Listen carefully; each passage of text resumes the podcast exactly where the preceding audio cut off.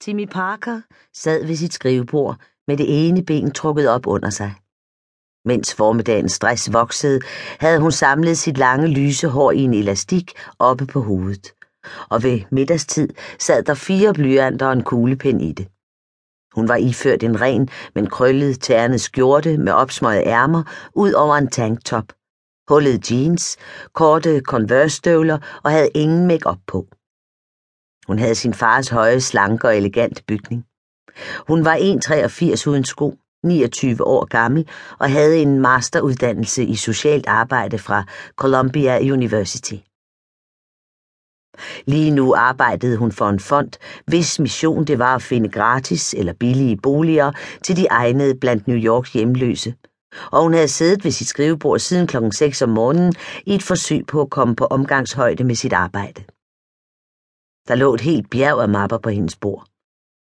Hun ville så inderlig gerne finde et sted at bo til hver eneste af dem, og vidste, at hvis hun var heldig og blev ved med at gå hårdt til embedsmænd og hvad de ellers brugte af ressourcer, så ville hun finde et hjem til en eller to, som var egnet. Ordet egnet blev brugt som tætmasket net, der sorterede alle dem fra, der havde mest brug for et sted at bo.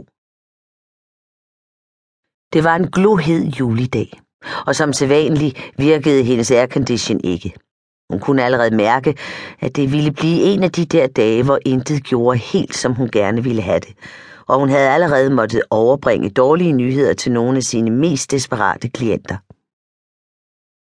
At gøre folk dybt ulykkelige var en del af hendes hverdag. Hun levede i et evigt raseri over uretfærdighederne i systemet, og over, hvor ineffektivt samme system var, når hendes klienter havde brug for hjælp.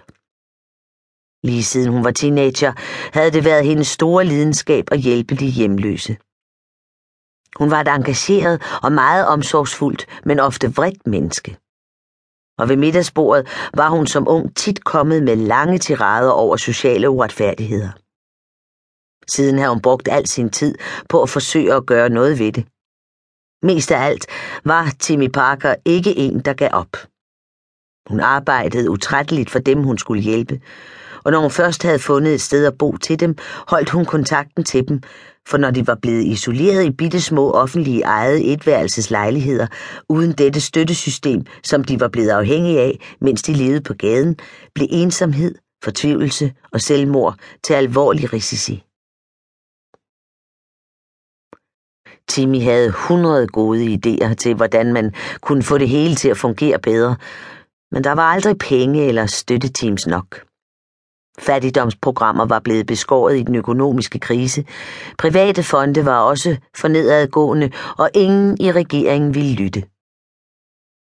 Timmy havde det, som om hun var ved at tømme havet med et fingerbøl, alt imens hun måtte se sine klienter falde gennem sprækkerne i systemet, mens de ventede et år eller mere på at komme på et gratis afgiftningsprogram eller blive berettiget til et sted at bo. Kvinderne klarede sig dårligere på gaden end mændene og var ofte udsat for vold på herbergerne. Hun blev mødt af umådelige mængder byråkrati hver dag, når hun prøvede at hjælpe folk med at udfylde skemaer til invalidehjælp eller ID-kort.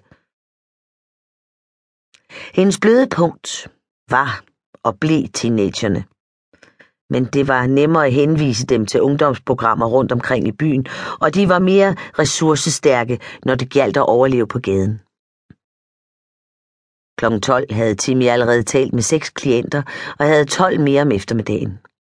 Det var sjældent, hun kom fra kontoret før klokken 8 eller 9 om aftenen, og hun mødte længe før kontortid om morgenen. Hendes arbejde var hendes liv, og lige nu var det sådan, hun gerne ville have det. Mens hun tog sidste del af sin universitetsuddannelse, boede hun sammen med en mand, der var hende utro med hendes bedste veninde og senere havde hun været forlovet med en mand, der også var hende utro, men det var i det mindste med en, hun ikke kendte. Hun havde gjort det forbi med ham, og siden havde hun hældt al sin kærlighed, lidenskab og energi i sit arbejde, og havde ikke datet med nogen de sidste to år. Hun sagde tit, at kvinderne i hendes familie var uheldige. Hendes lille søster Juliette havde en aldrig svigtende svaghed for tabere. De nassede på hende, så længe de kunne. Udnyt